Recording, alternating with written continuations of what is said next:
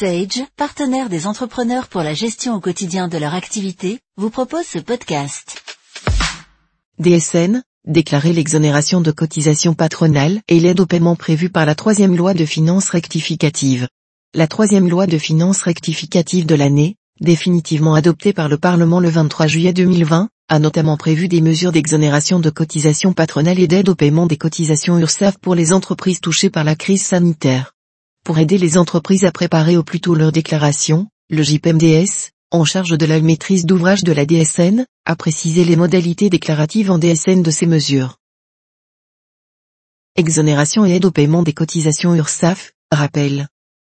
Afin de soutenir les employeurs, la troisième loi de finances rectificative a mis en place des dispositions visant à alléger les cotisations et contributions sociales dues aux URSSAF ou CUMSA, ou à en faciliter le paiement, dans des conditions qui devront être précisées par décret. Le premier volet de ce dispositif consiste en une exonération de cotisations patronales. L'exonération vise les employeurs de moins de 250 salariés dans les secteurs les plus impactés, tourisme, hôtellerie, restauration, sport, culture, transport aérien et événementiel, et porte sur une période de 4 mois, février-mai 2020, sauf cas particuliers ouvrant droit à une période plus étendue. Dans les autres secteurs, elle vise, hors cas des fermetures volontaires, les employeurs de moins de 10 salariés qui ont subi une interdiction d'accueillir du public.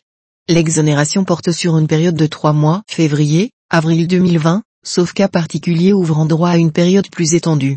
Les différents secteurs concernés seront précisés par décret.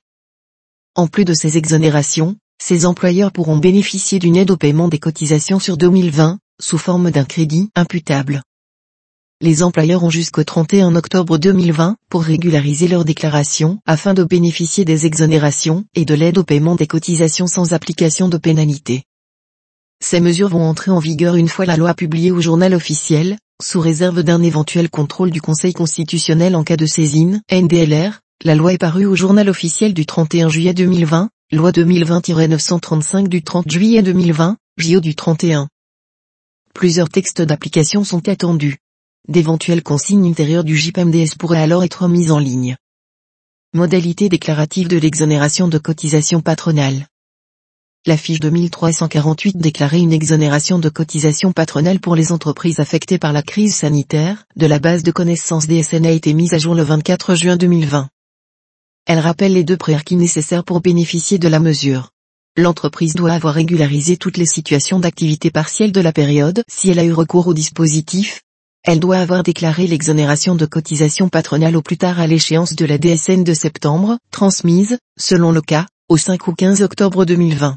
Au niveau agrégé pour la COS, l'entreprise doit utiliser le CTP 667 pour les périodes concernées, 3 ou 4 mois selon la situation de l'employeur, avec la valeur 921.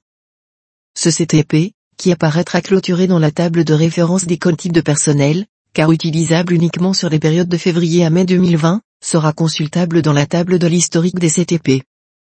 Par ailleurs, la rubrique montant de cotisation, S21, G00.23.005 est également à renseigner.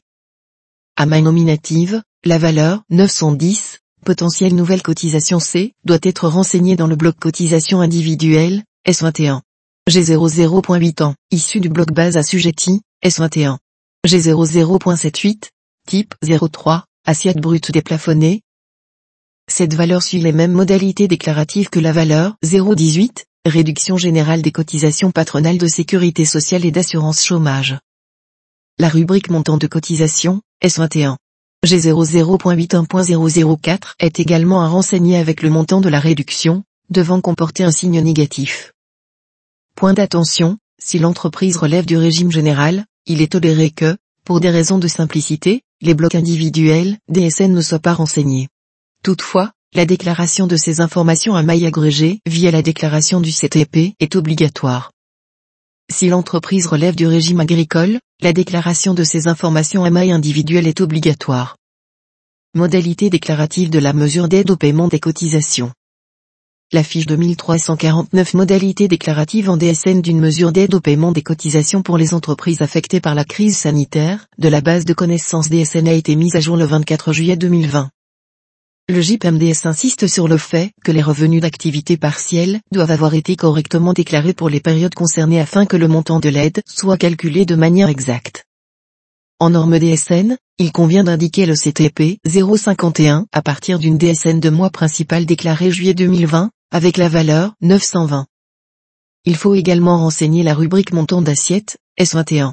G00.23.004 avec une assiette égale à 20% des rémunérations pour la période concernée, 3 ou 4 mois selon la situation de l'employeur.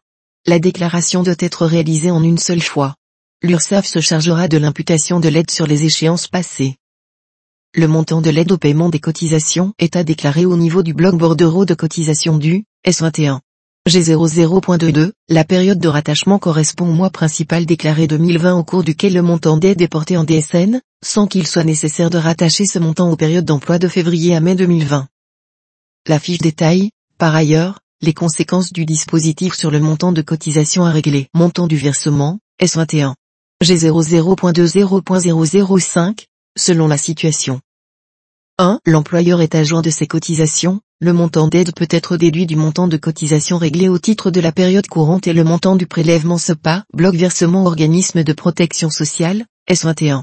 G00.20 est alors diminué du montant porté au CTP 051 guillemets fermant. 2. Il subsiste un montant d'aide au versement. Après cette imputation par l'employeur, il sera à utiliser lors de l'échéance déclarative suivante. 3. L'employeur a reporté le paiement des cotisations au cours des périodes du premier semestre 2020. Le montant d'aide déclaré CTP 051 ne peut pas être déduit du montant de cotisation réglé au titre de la période courante. L'URSSAF imputera alors l'aide au versement sur les périodes pour lesquelles les cotisations n'ont pas été versées, car ayant fait l'objet d'un report. Après cela, elle notifiera à l'employeur l'imputation qui a été faite. Si le montant d'aide au versement venait à être supérieur au montant de cotisation dû, l'URSSAF notifiera à l'employeur le montant d'aide résiduelle. L'employeur devra minorer d'autant le paiement de l'échéance déclarative suivante. À noter, pour les employeurs relevant de la CUMSA, le montant de l'aide est à déclarer au niveau du bloc cotisation établissement, S21. G00.82, sous le code de cotisation 023. Avec les solutions Paie et RH Sage Business Cloud, assurez la conformité de vos bulletins et déclarations. En savoir plus sur sage.fr.